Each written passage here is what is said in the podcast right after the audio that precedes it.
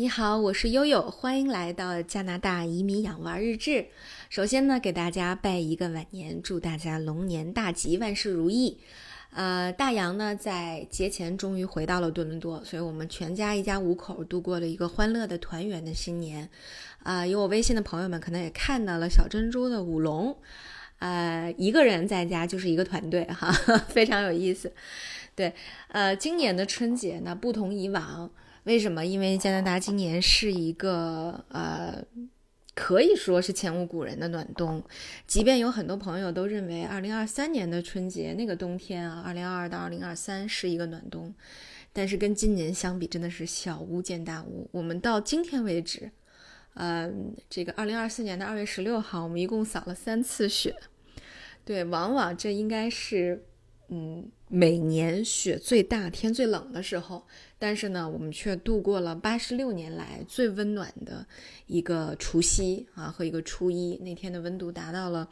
呃十四度，但是因为阳光灿烂，我感觉体感也不只是十四度。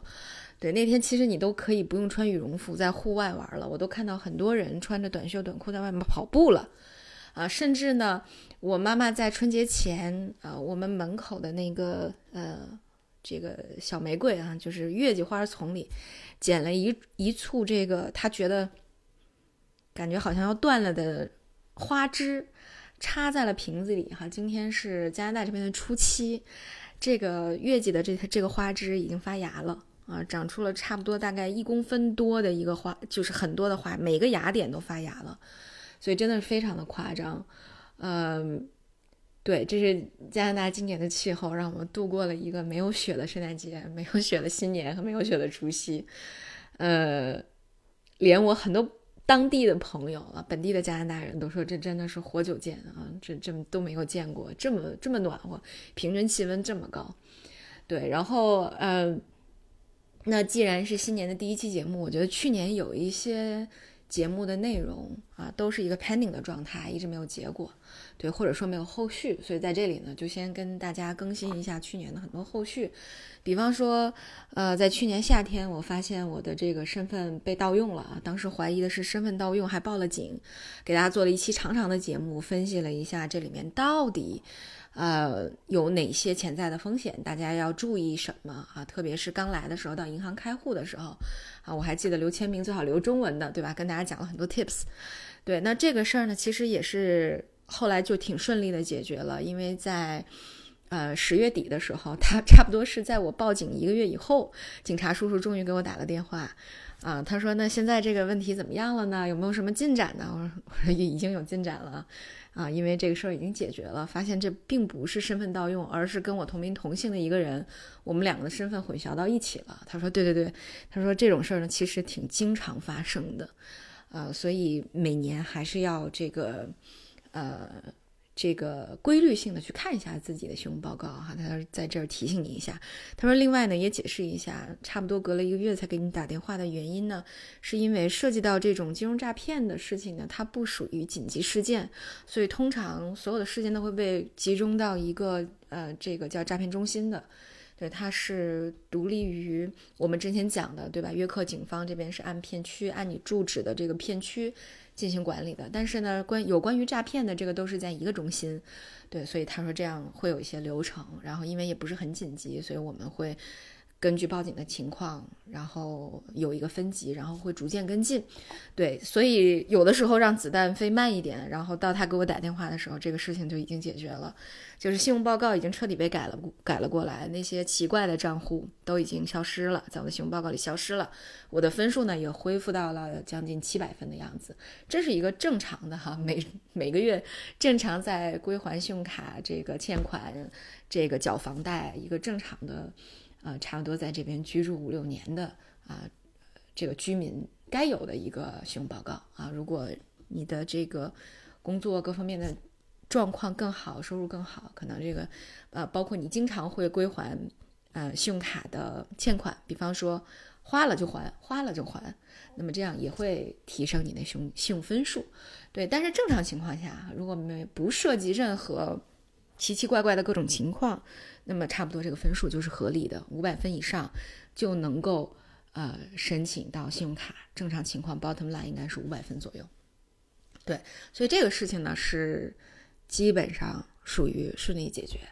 啊，那也有很多朋友呃，在我的这个关于志愿者的那期节目底下留言，说这个呃，悠悠这个志愿者的后续怎么样呀？也没给我们讲讲。呃，志愿者后来又去干什么了呢？啊，特别有意思哈。我我分过去之后呢，因为呃有一个志愿者中间最庞大的团队叫做 GPS 团队，呃，顾名思义，GPS 团队就是帮助呃。对医院不甚熟悉、运转不甚熟悉的病人们和病人家属们啊，以及其他那些来访者导航用的，对吧？所以，呃，我呢就被分在了总服务台，就在这个 GPS 团队里面。啊，我是每周三上午呢会在那儿值四个小时的班。呃，跟我一起值班的呢还有另外的四个志愿者，啊，他们分别是一位呃大叔啊，叫 Max 的犹太大叔，然后一个叫 Nada 的本地的呃大婶儿。大妈，反正就是岁数蛮大的，我感觉，呃，因为他们二位呢都已经在这个医院做志愿者二十五年了，我的工龄还没有二十二十五年，我工龄到今年，呃，才勉强算我工作了二十年啊。他们在这边做志愿者已经二十五年了，他们都已经有家里的这个四代、第四代了，都有曾孙了，啊，所以实际上岁数很大。因为这边也你也不好直接问他们的年龄，但是我感觉他们两个至少都要在七十五岁以上。啊，然后还有另外两位呢，都是从呃香港移民三四十年的华人的啊大姐啊，但实际上，嗯，他们都有的时候管我叫小 baby，因为其中一个大姐是这个一九八零年移民到呃多伦多的啊，所以我是一九八二年出生的，所以。他们就管我叫小 baby 啊。那么这两个大姐呢，一个是在这个医院做志愿者十二年，一个是做了十年，所以都有非常非常长的时间在医院工作了。对，然后呃，我的同事们是非常善良，也非常温柔，而且呃，他们都很关心关心像我这样的年轻的小朋友啊，到这边来适不适应啊，有没有工作呀，需不需要找工作呀？啊，为什么要来医院实习？呃，做志愿者呀？后来大家发现，就是到医院志愿者可能有有几个共同点，一个就是自己的家人或自己的经历呢，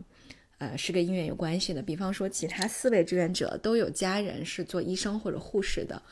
呃，Max 那个犹太大叔，他有一个女儿是在克利夫兰医院做医生的。那还有一位香港的姐姐，她是她的儿子是在这边的癌症专科医院是做护士的。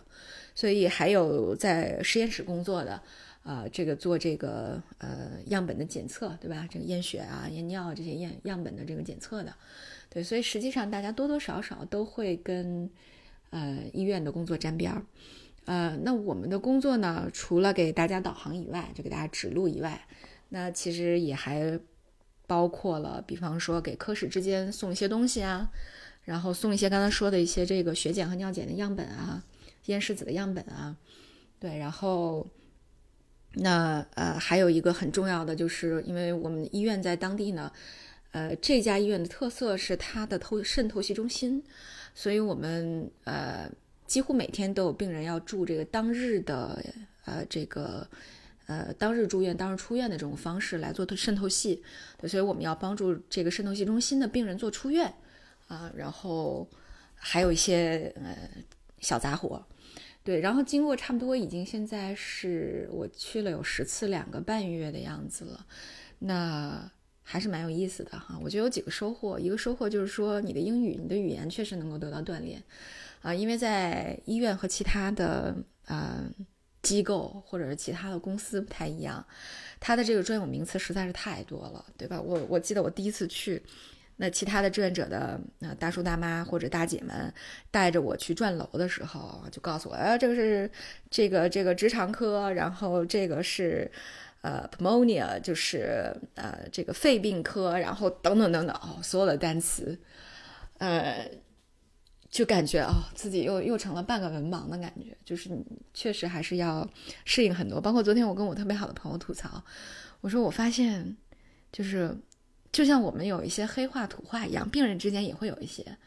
比方说，他们会管尿壶叫包头。然后有一天，有一个病人跟我讲说：“哎呀，我把包头落在了那个透析室，你能帮我取来吗？”我想了半天是什么包头？是水的包头，还是药的包头，还是什么？结果去我我去透析中心找的时候，人家递给我一个尿壶，我当时真的是三条黑线，大家知道吧？还有呢，呃，有的病人会说，哎，你你能不能帮我把我的 capsule 领过来？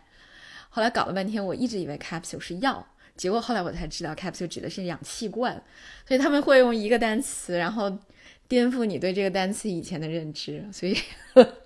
还蛮有意思的哈，这是第一个，我觉得语言上还是有一些进步的，而且你在总服务台，你要经常接电话，接待各种口音的病人、病人家属，还有完全不会讲英语的病人，呃，你就只能靠 Google 翻译跟他们啊这个交流，啊，还是蛮挑战的哈，这是第一个。那那我觉得第二个就是，确实你会熟悉这边医院的一些行政结构和它的这个运转模式。呃，那比方说哈，大洋的呃，今年的一些客人过来，呃，有有有小朋友到这边来留学了，哎，那么小朋友病了之后，他就去了急诊，去急诊发现，哎，为什么我发烧？就只给我一个退烧药，那实际上就是，其实国内和国外的急诊的情况差不多，但我们有的时候很习惯说，哎呀，我的情况太难受了，我根据我的情况判断我去急诊看病，对吧？但是呢，实际上急诊的目的是什么？是对症治疗，挽救生命，对吧？那只有最急的情况，就是它是按照生命的威胁、生命的严重程度来分级的。那也就是说，OK，如果你在急诊，你去了，你发着高烧，三十九度、四十度，人家可能先给你一个退烧药，但是呢，就没有人管你了。一方面，他可能是要观察观察你在这几个小时能不能这个症状自行有消减啊。那么另外一个呢，其实确实会有比你更急的病人出现。那么在急诊不是分先来后到的，是吧？是分谁先能谁的问题严重，咱们先解决谁的问题的啊？是是在治病和救人之间，救人是在第一位的。所以在这个时候，如果你说啊，我腿疼的受不了了，或者说我这个，呃，发烧实在太高了，我非常难受，像这种情况，确实你去了急诊，可能也只有止疼药和退烧药给你用。那么几个小时以后，当你见着大夫，你已经退烧了，或者你已经没有感觉到疼痛了，那又没有其他新的症状出现，OK，那么急诊的任务就结束了。所以你还是需要从这个本地的诊所开始一层一层，如果发现了问题。逐步向上转诊的是要走这样的流程的，啊，所以实际上我们对医院的啊这种这种管这个日常管理有了更多的了解。实际上，在我们有紧急情况出现的时候，还是能够有益于我们自己的判断。那也有朋友说啊，经常在小红书啊、知乎啊、微博啊看见一些在呃美国、加拿大这边骨折了，然后等了好长时间才给做手术的。呃，我不知道其他的医院的情况，但是。在这个医院呢还好，就是因为骨折它是单独的一个急诊体系，那跟其他的急诊是不在一起的，所以这样子你你大概就对，嗯，本地什么样的情况，我应该如何就诊，建立了一个大概的这个认识哈，所以我觉得这是第二个收益，包括对我自己，呃，大家也知道我写这个医医学伦理的专栏，包括呃再扩展开来到医学人文、医院管理，对，然后医学生的职业发展等等。对，其实你看更多的这种医院管理的东西，你能够亲身的处在这样的一个环境里面，沉浸式的来了解这些内容、这些氛围，呃，这些运作的流程和模式，其实也有挺大的呃这种启发的哈。我觉得这是第二个收获。第三个收获呢，就是你能大概的了解一下他们的职场文化。呃，为什么这么说？其实我的志愿者团队，我觉得我还是蛮幸运的哈，分到了这样一个团队里面，嗯。Max 在他年轻的时候是自己做生意的，那 Nada 呢？以前是 CIBC，在 CIBC 做了一辈子的客服经理，然后一直做到这个客服的这个高级经理和副总监。那么还有一个香港的姐姐呢，是在这边的 IBM，呃，做一些跟技术研发相关的工作。那你会觉得他们首先其实在自己的职业生涯里面都是。嗯，蛮成功的个体，对，所以他会把一些很有意思的，呃，职业文化带到我们这个团队里，呃，比方说你大概会呃学到一些，哎，你怎么做 small talk，对吧？这边职场文化，大家去寒暄，你怎么寒暄？那么职场还有一些非常有意思的事儿，比如他们会聚在一起买彩票，会聚在一起买一个咖啡卡，大家一起喝咖啡，等等等等，呃，然后也会。大家一起聊聊新闻，最近的一些八卦，哈，比方说这个，呃，魁北克有可能魁北克的大学会对其他省的学生按照国际留学生收费啊，等等，就大家会有很多吐槽，哎，会你你就会发现，你离这个社会，你离职场，你离可能本地本地人本地的文化更近了，所以我觉得这是非常有非常有收获的，呃，这个。关于这个这个机会的一些一些收获吧，对，然后还有一些比较搞笑的部分，哦，我们每次也会盘点一些搞笑的部分，嗯，比方说在这周三我去做志愿者的时候，就有一个科室打电话说我们这边有一个呃有一个病人需要翻译，然后 Max 就问那他是英语要翻译成什么，然后科室的。那个护士和秘书告诉我们说，他们也不知道他是要翻译成什么。于是我们在呃相看，就是两两两眼相看过程当中，觉得都很无助。呃，所以经常也会有这种很奇葩的、很有意思的情况出现。那还还有一次，大概是在呃十二月中旬的时候，那有那天下着大雨啊，有一个。一看就是华人的妈妈拽着孩子进来，问我们一儿科急诊在哪，然后我们就给他指路。当这个妈妈带着孩子往儿科急诊走的过程当中，我突然间发现，那个小朋友大概七八岁的样子啊，跟 Maggie 差不多大，跟小珍珠差不多大。发现这个小男孩手里拎着一本打开的作业，那个作业里面是那个 Word Puzzle 啊，不但上面连的都是那个单词，而且底下还抄了很多遍。哦，我当时特别感慨，我说你们看，只有华人的家长带孩子到医院看急诊，还知道要带作业。我说你们这边肯定没有这个习惯，大家都觉得特别的震惊，带孩子来医院看病带作业啊。我说这个，你只要在中国的社交媒体上翻开之后，这是一个话题啊，就你会看到很多这样的案例，输着液还在写作业的等等，给他们科普了一下。那也也会有朋友。觉得很好奇，说你们在医院这个是不是安全啊？一呢，我们到固定的一些啊区域，比方说病房，呃，比方说一些这个感染区，你一定是要戴手套和口罩的。另外呢，确实像国内一样，呃，在今年冬天呢，加拿大实际上也是经历了一波这个传染病的高发期的，呃，像甲流、乙流、上呼吸道合胞病毒和这个 COVID-19 还都有，所以经常我们也会收到。呃，关于哪个病房又 lock down 了啊？哪个病房解封了等等这样的这样的提示。所以如果有这种情况的话，就是所有的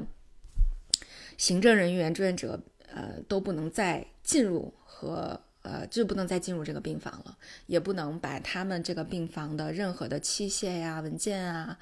这个包括生物标本啊送到这个呃医院这个核心的处理区域啊，他们有专门的处理区域。所以基本上你会看到，哦，原来他们这个医院就是这样运作的，啊，这么大，这么多人。我们这个医院是列治文山市最大的一个雇主，呃，差不多每个星期都在招人的这个数量都能在二十到三十人啊，所以实际上是非常大的一个综合体，呃，你也有机会能够看到各种各样的人和接触到各种各样的事儿，还是非常有意思的。那最后来更新一下朋友们对我之前考试的这个这个问题哈，有有朋友问说这个你你到底考了多少分啊？我说这个真的是要公开处刑吗？让我公开一下吗？后来我逐渐找到了自信，为什么呢？因为我在看有一些学校在发的时候，就对于 GMAT 来讲啊，因为可能有一些朋友申请过美国的大学的或者非常好的啊全球非常好的大学的这个商学院，GMAT 要求在六百八啊。对吧？甚至七百，呃，七百啊，什么之类的。那么，那么，那大家也知道，我以我这实力，我是考不到的啊。我考的是 GMAT 的新版，新版是在今年一月三十一号，旧版就作废了。所以这也是有史以来 GMAT 第一次更新它的版本。所以呢，我没有基金，然后，呃，真题呢也量也比较少。虽然跟以前其实有两个部分是高度重合的啊，但是确实它还有新的题型。呃，那么在这种情况下呢，我考了五百五十五，相当于旧版的六百分。而在加拿大的很多大学，就不是这种非常非常一线的大学里。比方说，我们家奥斯卡喜欢的贵尔夫大学，那么他就会明确指出来，我们这个项目需要的是六百分就可以了，啊，那就是悠悠基本上达到了这个要求，啊，所以我现在有点底气了。虽然说我考的还不够好，呃，但是呢，就是基本上算是及格了，对吧？在我这个年纪，基本上算是及格了，就已经是，已经是我觉得挺好的一个一个实现的一个过程了。呃，那么在二月十五号，就是昨天啊，我几乎要申请所有的学校的是最后一个截止日期，所以我基终于把所有的申请全部搞完了。呃，最近可能有很多朋友说，哎，悠悠你又不更新了？对，是因为确实实在是手边需要整理的资料、需要写的东西太多了，呃，也挺殚精竭虑的。大家知道，我的圣诞节基本上属于没有过的情况。呃，大洋回来之之前呢。呃，Maggie 还发了高烧，然后我还赶着又收拾了一下家里，所以在后面又把所有的资料又做完，所以实际上这一段时间真的感觉是一个高负荷、高挑战的一段时间哈。那实际上作为2024年的开年，我觉得也呃是一个不错的呃开年的一个基调，就是这一年放眼望去几乎全是考试，我就跟我好多朋友说，我说往后看几乎全是考试。呃，三月份还有一个体测，然后五月份是我 HR 第一科考试，六月份是第二科考试，呃，所以实际上还是一个呃，我我我我觉得节奏是在越来越快了，啊，一方面呢是可用的时间